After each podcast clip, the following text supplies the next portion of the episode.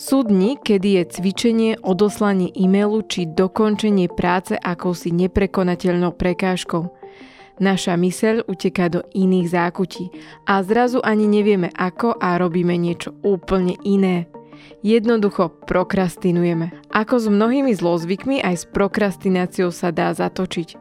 Pravidelne raz za mesiac sa vizita zmení. Odborné rozhovory vystrida priateľská debata – budem sa v nej totiž rozprávať s biologičkou Simonou Švarc, ktorú možno poznáte aj z podcastu Dve baby aj o vede. Tento týždeň sa budeme rozprávať o tom, čo sa v našom mozgu deje, keď prokrastinujeme, či sa s tým dá niečo robiť, ale aj o tom, prečo by sme mali s pribúdajúcimi rokmi viac myslieť na to, ako vyzerá naša strava a zaradiť do svojej rutiny aj silové cvičenie. Vítajte späť pri našom podcaste. Sme radi, že vás stále zaujíma, ako žiť zdravší a kvalitnejší život. Spravte si ho aj o niečo pokojnejší vďaka ČSOB poisťovni. Zriadte si životné poistenie Vital online už za 10 minút v 5 jednoduchých krokoch a zabezpečte seba, svoju rodinu aj svoj príjem pre prípad úrazu alebo choroby. Viac informácií na čsob.sk.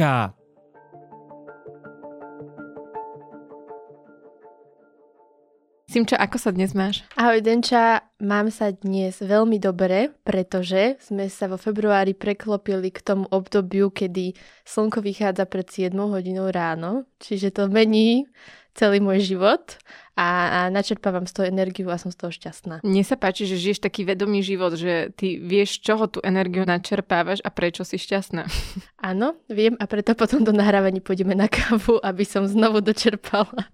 O predstavte, je to len februárové slnko, ešte nie sme v lete, takže treba aj nejakým kofeínom to doplniť. Sú to také závany jary vo februári, neviem, či si si to všimla, tieto teplotné rozdiely. Vieš čo, mám také zmiešané pocity, lebo je to také, že je tu klimatická kríza, ale mne osobne to zatiaľ vyhovuje Zatiaľ to som sa rozhodla, že to budem brať pozitívne, ale dávam tam taký, takú poznámku počiaru, že neviem dokedy. A ty sa máš ako? Ja som z toho počasia trochu nervózna, nepáči sa mi, že je, nepáči sa mi február, ale mne sa nepáči normálne február, ale nepáči sa mi keď je teplejší, lebo som z toho nesvoja a viem, že už nemôžem dávať polievku, ktorá sa nezmestí do chladničky na balkón.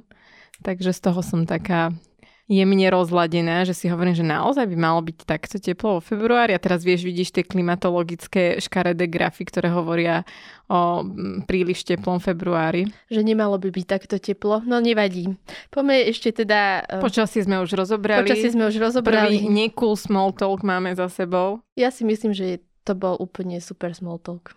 No a ako máš dnes tému? Čo si dnes si prichystala? Mám tému s názvom prokrastinácia aj, a... Aj, aj pozor, dovetok mám. Keďže je to takáto téma, ktorú si bližšie vysvetlíme, ale definuje sa to ako nejaké chronické odkladanie dôležitých povinností, tak ja by som dneska začínala druhá keďže si to mám, že si to odložím na neskôr, túto Ty tému. si to teraz premosnila na to, aby som rozprávala prvá. A to Presne sme nemali tak. prichystané. To je. Ale ja mám zase takú veľ, veľmi vlastne kratšiu tému, kde je jasné, že aká je message, že sa moc nemá človek kam zamotať, tak dúfam, že som to teraz nezahriakla. Tak rýchlo odbavíme moju a potom sa pridáme k, teda k tej tvojej. Ja mám e, tému, ktorá asi mnohým posluchačom nebude úplne blízka v tom, že e, viem rozloženie vekové našej posluchačskej e, základne a teda sú to väčšinou ľudia medzi 25 až 40 rokov a ja som si pripravila tému o stárnutí, ale nie každý vie, že v podstate starneme rôznou rýchlosťou, čo môže byť vlastne dané tým, že čo jeme, či cvičíme, aký typ cvičenia robíme, alebo aj ako máme psychickú pohodu, ako sme nastavení. A povedala som si, že mm, niektoré veci, aj keď uh, teda naši posluchači, väčšina z nich sú v mladšom veku, je dobré um, otvárať už len preto, že mnohí z nich majú tých starších rodinných príslušníkov, takže je to aj tak dôležité. A mňa vlastne zaujalo, že som zistila, koľko starších ľudí trpí pod výživou. Mám na to aj štatistiky, nielen Demografia, anekdoty. počasie, štatistiky. Je toto najlepší deň v tomto týždni, alebo nie je to najlepší deň v tomto týždni? Takže som zistila, že podvýživa postihuje uh, jedného z desiatich starších ľudí, ktorí žijú sami. Čo teda mne prišlo do strašidelné číslo. Alebo 5 z desiatich starších ľudí, ktorí žijú v domove dôchodcov alebo teraz sa dostávame k naj, naj akože vyššiemu číslu, je, že 7 z 10 starších ľudí, ktorí sú v nemocnici, že aj v nemocnici sa ti môže stať, že trpíš pod výživou. A zaujalo ma, že e, často je to dané aj tým, ako premýšľame nad svojim telom. My sme to tu už viackrát v podcastoch mali, ale že v podstate mnohí starší ľudia, keď chudnú, tak si myslia, že to je dobre. Vieš, že máme tak zakorenené, že štíhli rovná sa zdraví, že často pri tom úbytku hmotnosti si myslia, že to je dobre. Ale pritom ten problém je vlastne aj v tom, že mnohí starší ľudia sa vlastne menej hýbu, tým pádom majú E, menší výdaj energie a znižuje sa aj ten príjem, čiže nemajú takú potrebu príjmať potravu a nie sú tak často hladní a preto chudnú, ale naše telo stále potrebuje rovnaké alebo možno aj väčšie množstvo živín že v podstate aj keď ješ málo, tak tá strava by mala byť bohatá na živiny a toto sa často zanedbáva. A ďalšia vec je, že možno je tam aj takéto ignoránstvo, že, že my vlastne až toľko neriešime, keď nám nejaký starší rodinný príslušník povie, že ja dnes nebudem obedovať alebo večerať, lebo ja nemám chuť, mne stačí, keď si zoberiem túto suchár, keksík, niečo. A je to s tou chuťou na jedlo tak, ako je to aj so smedom? Viem, že vlastne starší ľudia, rovnako ako aj deti, majú menší ten pocit smedu. Že je to tak aj s tou stravou, že oni vlastne reálne nepociťujú ako keby, že hlad, rovnako ako často nepociťujú smet. Uh-huh. Ja som to našla tak, že áno, že je to vlastne tak, že už aj strácajú tú chuť do jedla, že naozaj im menej chutí jedlo a nemajú tú potrebu, ale ďalšia vec je, že to súvisí aj s tým, že či sú aktívni alebo nie. Vieš, že keď vlastne sa toľko zrazu nepohybuješ, ono sa to hovorí aj, že preto často tie kognitívne úpadky prichádzajú vlastne po 65.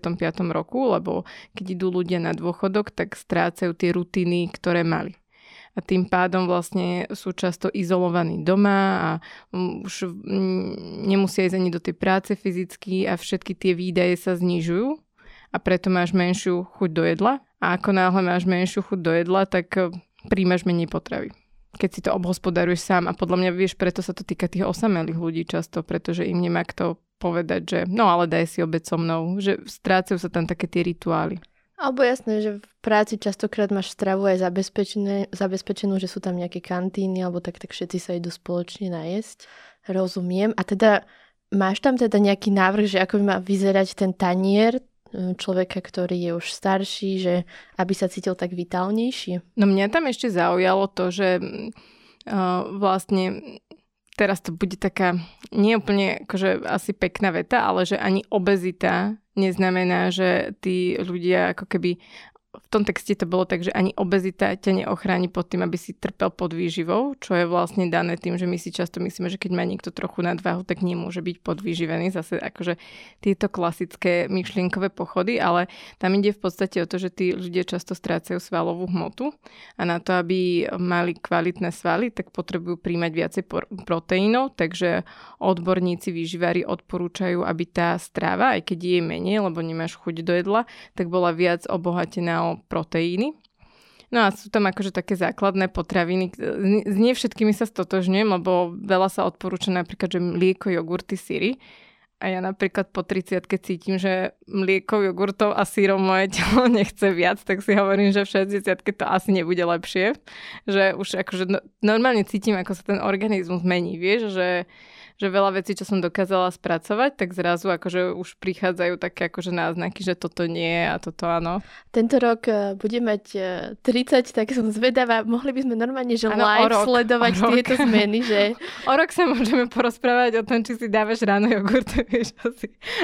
Na asi toto tak. sa veľmi teším, na tento rozhovor. Takže, ale teda to je odporúčanie, že napríklad môžeš zvýšiť množstvo aj mliečných výrobkov, potom Mm, napríklad orechy sú super, že aj orechy viacej pridávať do stravy, čo je dosť jednoduché, len myslím si, že mnohí ľudia sme v tomto leniví, vieš, že, lebo také nasekané mandle si môžeš dať aj na slané, aj sladké veci, ale ja tiež akože si hovorím, že koľko vlastne už človek sa musí zamýšľať nad tou stravou, že tiež to mám tak, že nemám to ako zautomatizovanú vec a že, že vlastne tieto prísady robím tak ako uh, nútenie naučenie, ale dá sa to naučiť zase. Nie je tam tento problém. No a potom akože keď už si naozaj že zúfali a nevieš, ako by si doplnil ten proteín, tak uh, tie odborníčky uh, radili v texte, že vlastne môžeš použiť aj normálny proteín, ktorý sa uh, kupuje, keď si aktívny športovec a že vlastne máme také tie predsudky, že to musia len tí najväčší fitnessáci brať, ale že sa s tým dá vlastne obohatiť akákoľvek normálna strava, ak vieš, že máš malý príjem proteínov. Takže určite sú rôzne cesty. Ja si pamätám, ja som o tomto niečo čítala, alebo počula som podcast, kedy ako vyzdvihovali tú myšlienku, ako si povedala, že nemali by sme hľadiť čem na tuky a znižovanie tukov, že to by nemal byť náš primárny cieľ, náš primárny cieľ by mal byť nárast svalov. Preto aj ja si myslím, že mnohí starší ľudia sa dostávajú k svojim obvodným lekárom, ktorí možno povedia, že mali by ste schudnúť, ale možno by bola taká dobrá správa, aj tí mladšie ročníky to môžu predať teda tým starším, že skúsme, že Dobre, akože chudnutie s tukou je super, ale poďme, že nabrať svaly presne nejakým pohybom a nejakým jedlom. A tam to dokonca tak zjednodušili v tomto zdroji, ktorý už si nepamätám, ale pamätám si tú informáciu, že oni povedali, že na jedno jedlo by mal človek zje, že 30 gramov proteínu. Ono to v, v podstate znamená, že keď si to pozrieš na prepočet, tak to je napríklad, že jeden cottage cheese alebo jedno kuracie, nejaký porcia kuraťa, alebo takže nie je to akože ako až taký extrém, pokiaľ vieš, že to máš spraviť, že je to podľa mňa také, že ľahšie dosledovateľné, ale je to naozaj taký, taká získaná zručnosť, že ako si vyskladá ten tanier, lebo napríklad moja stará mama je, že ona má také tie svoje, že chlebík s čajíkom, vieš, ako to, a, a, aké sú tam nutričné nejaké hodnoty uh, ukryté, že rozumiem, že to, môže to byť aj nejaký historický kontext, že oni vlastne neboli zvyknutí na to, že máš dostatok vlastne tej potravy, takže oni tak vlastne sa tak tej skromnosti naučili až tak, že im to nepomáha teraz na staré kolena. Mhm. No, pre mňa tam je stále taká tá otázka toho, že e, ako náhle sa riešia hmotnostné veci, či už je to podvýživa, alebo teda naopak obezita, tak ja mám v hlave taký ten e, model ideálneho zdravotníctva, že si naozaj myslím, že nutriční terapeuti by mali mať svoje e, také stabilné miesto v tých nemocniciach a že ako náhle ti lekár povie, že mali by ste schudnúť, takže tá cesta s tým výmenným lístkom by mala smerovať ku konkrétnemu človeku v rámci tej nemocnice, ktorý ti personalizovane pomôže. Vieš, že, že tieto všeobecné recepty, že keď si dáš toto a tamto, lebo mal by, to, mal by tam byť človek, ktorý ti povie, že ja však, ale keď vám nechutí toto, alebo je vám z toho zle, tak tých 30 gramov proteínu si môžete ľahko doplniť inou potravinou a že niekto, kto ťa bude zo začiatku sledovať, že či to robíš správnym spôsobom. Takže ja mám stále túto myšlienku toho, že ako by to mohlo byť v rámci systému začlenené, že tí ľudia by sa potom na to necítili sami, na tú zmenu, lebo tak naučiť sa, že čo si môžeš v akom množstve dávkovať je neuveriteľne ťažká úloha a nie každý má na to kapacitu, aby si teraz išiel prečítať 10 knížiek o výžive. Takže to by som proste chcela, aby sa tým ľuďom viacej osobne pomáhalo v takom tom, že nedávame vám len všeobecné recepty alebo príkazy, že schudnúť, pribrať, niečo urobiť, že to by asi veľa pomohlo. No a potom je tam ten faktor, ktorý si hovorila ty, že je dôležité aj cvičenie. Že Pridať proteíny do stravy je fajn, ale aj starší ľudia by mali cvičiť a paradoxne medzi tie odporúčané cvičenia sa okrem cvičení, ktoré sú na balans a na rovnováhu, tak sa odporúča aj silový tréning. Že silový tréning ľudia nemajú radi, nie je to také typické cvičenie na skupinovky, ale práve silový tréning môže tým ľuďom pomôcť to, aby boli, dá sa povedať, že dlhšiu dobu sebestační. Vieš, pretože často ten úbytok svalov vlastne pre tých starších ľudí znamená, že už sa vlastne dostanú z tej hranice, že dokážem sa o seba postarať sám versus musí sa už niekto o mňa starať. Rozumiem. Je to určite, že nakoniec to starnutie ako keby, ani nie, že každý zostarneme, že neoklameme tie roky, nie, nie. ale ten ako keby ten priebeh toho starnutia, že či som vlastne aktívny dôchodca alebo nie som, tak ja som napríklad videla, že ďalší faktor, ktorý v tom zohráva úlohu, je aj spánok. Napríklad, že starší ľudia, ako si spomínal, že aj v tých nemocniciach, že majú problém so spaním, alebo aj doma, že často je to kvôli tomu, že musia ísť častejšie na toaletu. Oni vlastne majú prerušovaný spánok, ako keby, že to ich telo sa dostatočne neregeneruje, tak to môže spôsobiť problém. Takže páči sa mi, ako častokrát vlastne v tomto podcaste vždy skončíme tak, že stráva, pohyb, spánok. Ešte si myslím, že nám ešte chýba tá epizóda o správnom dýchaní a už máme, že normálne, že ako byť človek uh, prvá verzia.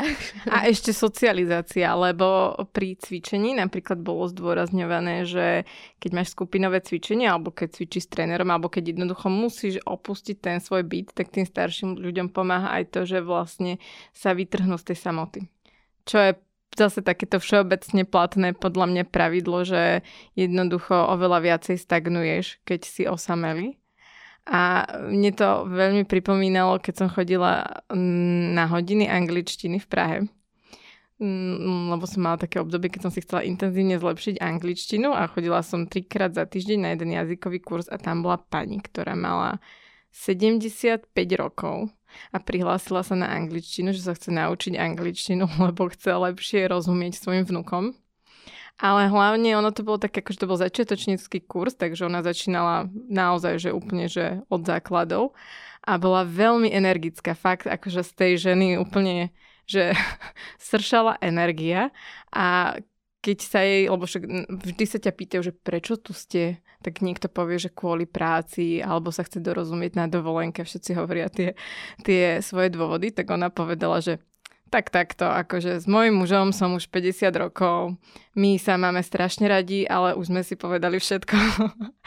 a môžem byť tu, alebo sedieť sama s čoklom na lavičke, takže som sa rozhodla, že sa idem učiť angličtinu. A bolo to hrozne vtipné a úplne mi utkvela v pamäti, že, že aké to je krásne, keď aj v tom vyššom veku máš stále ten drive učiť sa nové veci, vieš, ideš do toho, ideš, interaguješ tam s tou skupinkou, Mm, to boli také hodiny, kde často sa rozprávaš vo dvojici a rozprávaš vlastne akože, že stále konverzuješ, takže ona konverzovala polku svojho života mi porozprávala za tie hodiny a úplne som si hovorila, že že to je podľa mňa tá cesta, že zostať aktívny. Ja som si myslela, že ten príbeh s tým manželom ide, že všetko sme si to povedali, ale teraz si to chceme povedať po anglicky.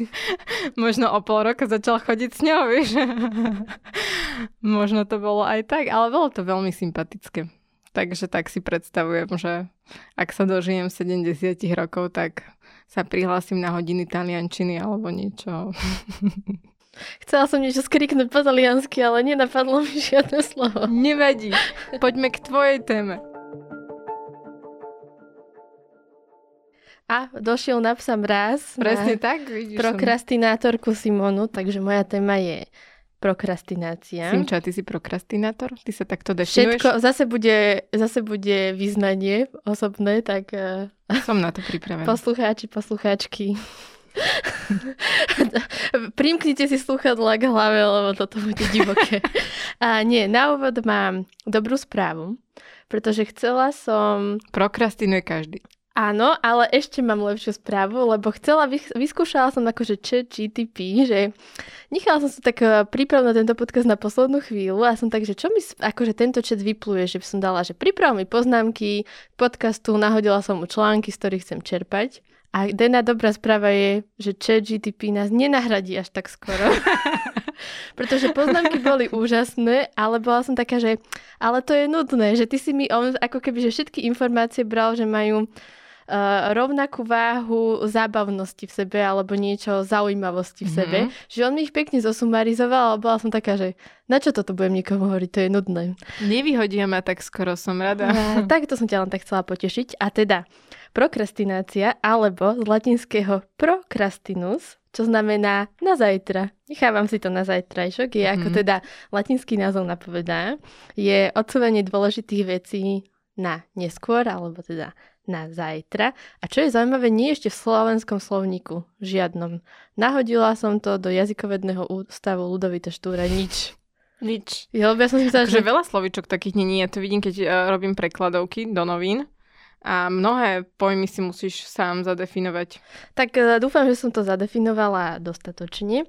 A teda, keďže toto je taký, že biologický podcast, ale keď ten úvod o počasí dobre berieme, tak teda, že aký to má biologický základ toto odsúvanie, takže čo sa deje v tvojom mozgu, keď sa rozhodíš nejakú čino, že nie, toto nechcem robiť, teraz, ešte radšej by som to nerobil, tak ako keby, že bojuje tvoj taký starý a, alebo stará časť mozgu, taká najstaršie vyvinutá limbický systém, bojuje s takouto novou generáciou tvojho mozgu, ktorá je teda frontálny kortex a tento limbický systém, ty si vieš, toto je, sa to nazýva, že jašteričí mozog. Mm-hmm. To sú také tie klasické pudové veci, hej, aj chytím sa horúcej platne, au, boli ma to, dám ruku preč a podobne. Takže aj vlastne ten jašteričí mozog ti hovorí, že no ale nie je mi príjemné, že ja tu mám sedieť teraz a niečo tvoriť. Radšej by som to nerobil, tak ti povie, že tak to nerob. No a teraz ten frontálny kortex je centrum, ktoré uh, riadi, že rozhodovanie, tvoje povahové vlastnosti, nejaké sklony k hazardu, alebo takže všetko je naozaj ako keby, že umiestnené tam, že to robí teba tebou a človekom zodpovedným žijúcej v tejto spoločnosti. A napríklad... Preto to je tá mladšia časť. Preto je to tá... wow, OK, takže najskôr sme ochraňovali uh, dôchodcov, teraz sa do nich navážame. a, a teda uh, táto mladšia časť uh, dokonca bola taký, bol taký prípad, že jednému mužovi ako keby takou tyčkou mu preťali vlastne, alebo si preťal nechtiac presne túto časť v hlavy. A on potom v podstate, bol to normálny chlapík, žijúci, klasika, rodina, práca. A on začal vlastne, dostal sa z toho, ale že mal že obrovské sklony k hazardu, začal podvádzať manželku a podobne, že ako keby, že úplne mu to zmenilo toto zranenie osobnosť, takže až takúto... To Toto má... je taký klasický učebnicový príbeh, to sa vždy na každej hodine neurobiológie učí. Ale čo som v učebnici nemala, našla som to pri mojej príprave, je, že aby sme si to zapamätali, že kde sa vlastne nachádza tento frontálny kortex, keďže je vlastne vpredu hlavy presne za čelom, tak si uh, povedzme, že že kde sa chytáme za hlavu, keď potrebujeme niečo riešiť alebo keď rozmýšľame, že tak si tak človek chytí to čelo. Ja tak rôzne, ja aj celú a... hlavu. tak ty rozmýšľaš celou hlavou, celou dušou, celým telom. A potom aj v podstate si tam klopeme, keď e, niekto, niekoho rozhodovanie nám nesedí, tak si zaklopeme vlastne na to čelo, že asi to tam nefunguje úplne ako má. A teda, k biologickým základom, ako som povedala, tak príde v podstate niečo je vlastne spúšťačom, potom nastane konanie a prichádza odmena. Čiže spúšťač je napríklad, že mám začať písať esej, napríklad do školy, mm. ale moje konanie je, že Nechce, je, v podstate, sa mi nechce. je mi to nepríjemné, nechce sa mi moje konanie, že nejdem to robiť. A zrazu príde odmena. Wow, super, vyplaví sa dopamín, nemusím to robiť, príjemné pocity. Takže toto je v podstate, ako fungujú tieto systémy, obidva, viac teda ten limbický. A ešte, aby som dodala tie e, biologické aspekty tejto témy, tak štúdia v roku 2021 pozorovala vlastne, alebo sledovala mozgy študentov univerzitných a sa ukazovali, že tí, ktorí majú vlastne, že nejakú väčšiu veľkosť šedej mozgovej kôry práve v tej frontálnej časti, tak oni majú menšie sklony k prokrastinácii a študenti, ktorí majú napríklad zase väčšiu amygdalu, čo je centrum emócií, tak eh, majú väčšie sklony k prokrastinácii. Takže pozor, biológia je tu Takže všade sa do, dostávame sa len k takým tým otázkam, že aká veľká je tvoja amygdala? Áno, aha, poviem ti, poviem ti, neboj sa.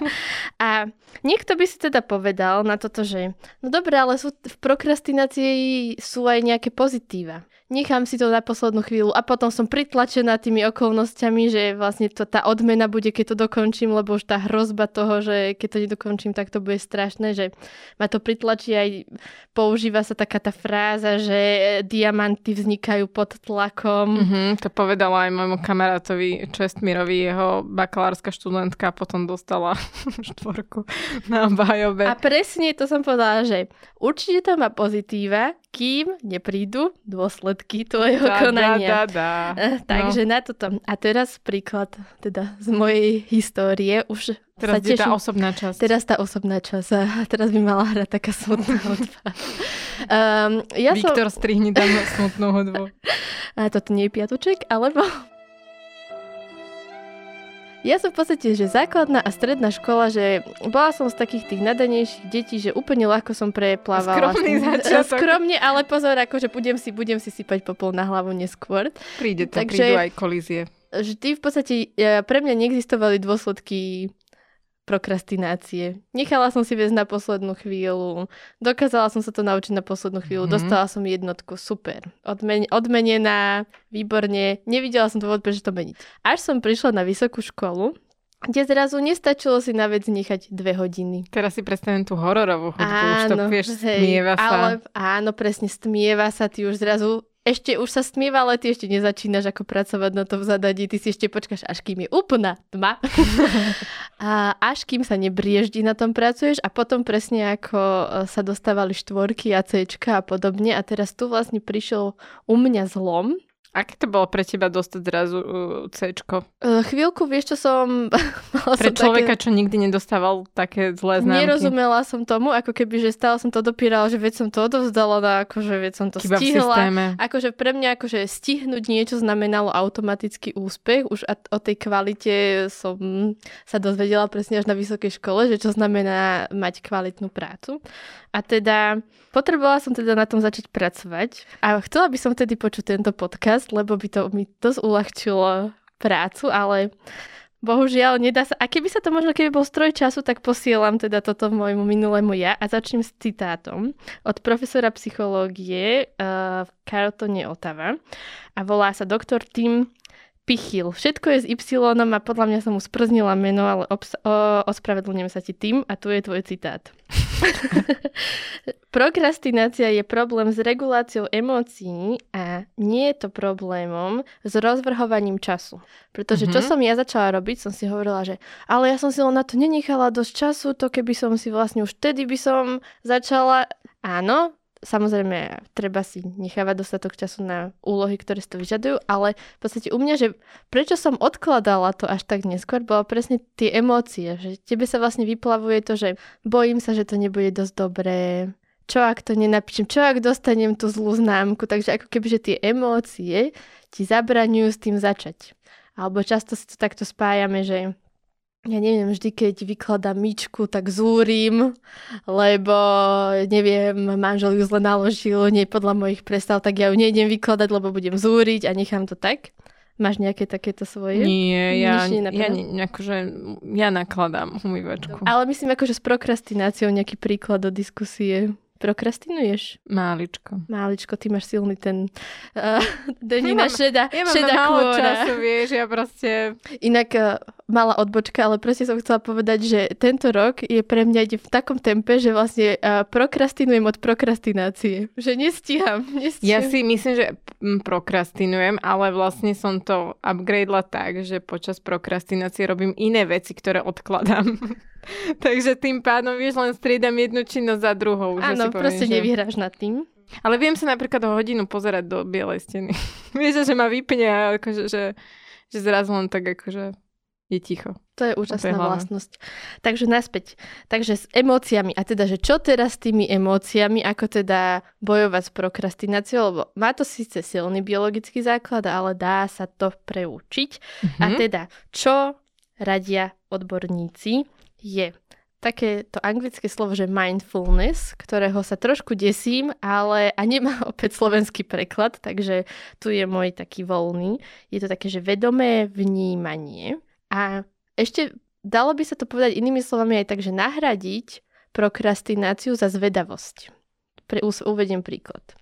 Nechce sa mi písať tu esej, tak namiesto toho, že prestanem ju úplne písať a idem si po svojom, tak ja si poviem, že hm, zamyslím sa na to, prečo sa mi nechce písať tu esej, že bojím sa, že dostanem zlú známku.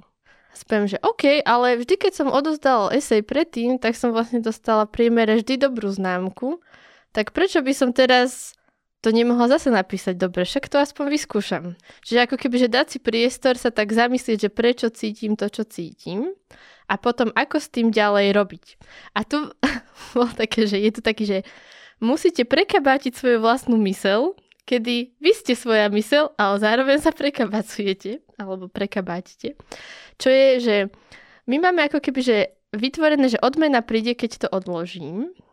keď nejakú činnosť, ktorú nechcem robiť, tak prichádza tá odmena v pocite, že ah, super, uľavilo sa mi to, nemusím to teraz riešiť.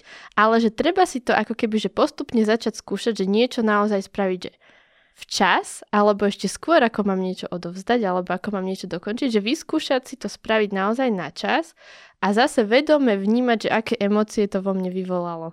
Že o, toto som dokončila na čas, cítim sa z toho príjemne, som na seba hrdá, Mám teraz viac voľného času, ako som si myslela. Všetci sú v týme, čo v robote spokojní, že už to dostali skôr, môžu sa oni na to pozrieť skôr.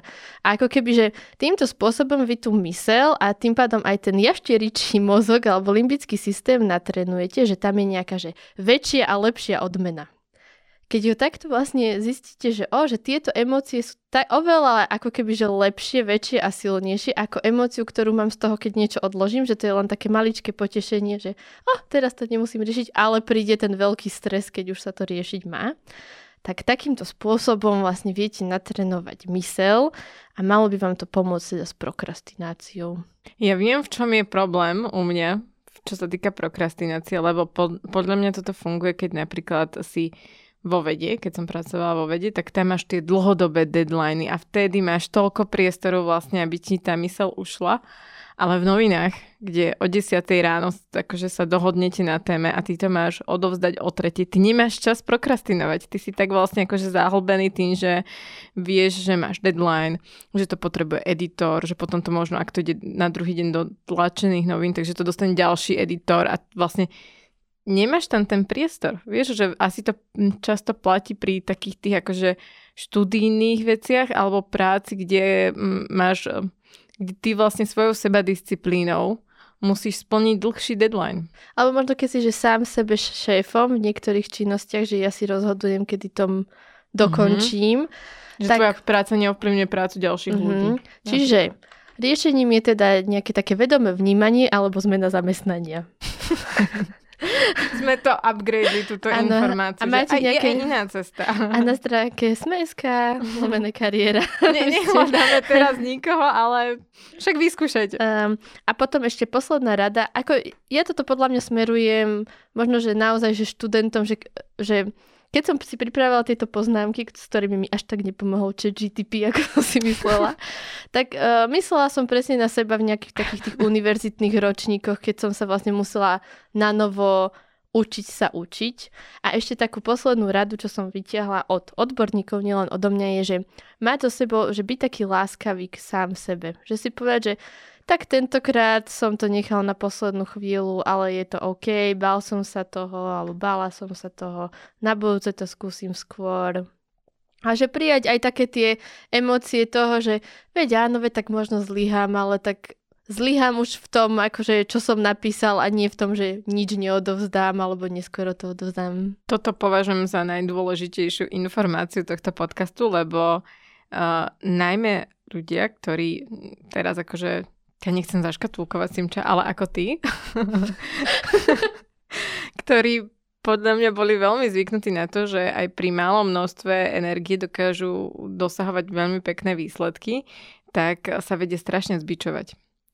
Že tak chcú mať všetko pod kontrolou, že keď potom nejaká časť nevíde, tak sú z toho taký frustrovanejší, že vieš, príde aj ten, akože keď máš väčšie up, máš aj oveľa väčšie down a myslím si, že je týchto ľudí oveľa viac. A ja som taká bola, takže sa viem do toho vcítiť. A že čím viac ľudí stretávam, tak tým mám pocit, že všetci by sme mali byť na seba aj na svoje okolie láskavejší a svet by bol krajší.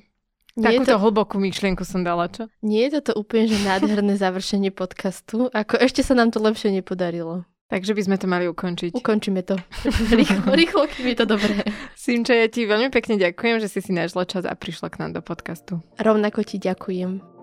O prokrastinácii sme sa rozprávali s biologičkou Simonou Švarc. Počúvali ste Vizitu, týždenný podcast denníka Sme o zdraví. Podcast Vizita nájdete vo vašej obľúbenej podcastovej aplikácii, ale aj na webe denníka Sme. Ak máte nejakú otázku alebo nám chcete napísať, pokojne sa mi ozvite na e-mail vizita.sme.sk Ja som Denisa Prokopčáková a na výrobe tohto podcastu som spolupracovala s Viktorom Hlavatovičom a Viktorom Kišimonom. počujeme sa znovu o týždeň.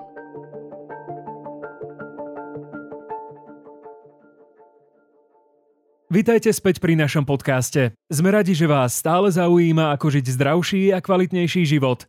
Spravte si ho aj o niečo pokojnejší vďaka ČSOB poisťovni. Zriadte si životné poistenie Vital online už za 10 minút v 5 jednoduchých krokoch a zabezpečte seba, svoju rodinu aj svoj príjem pre prípad úrazu alebo choroby. Viac informácií na čsob.sk.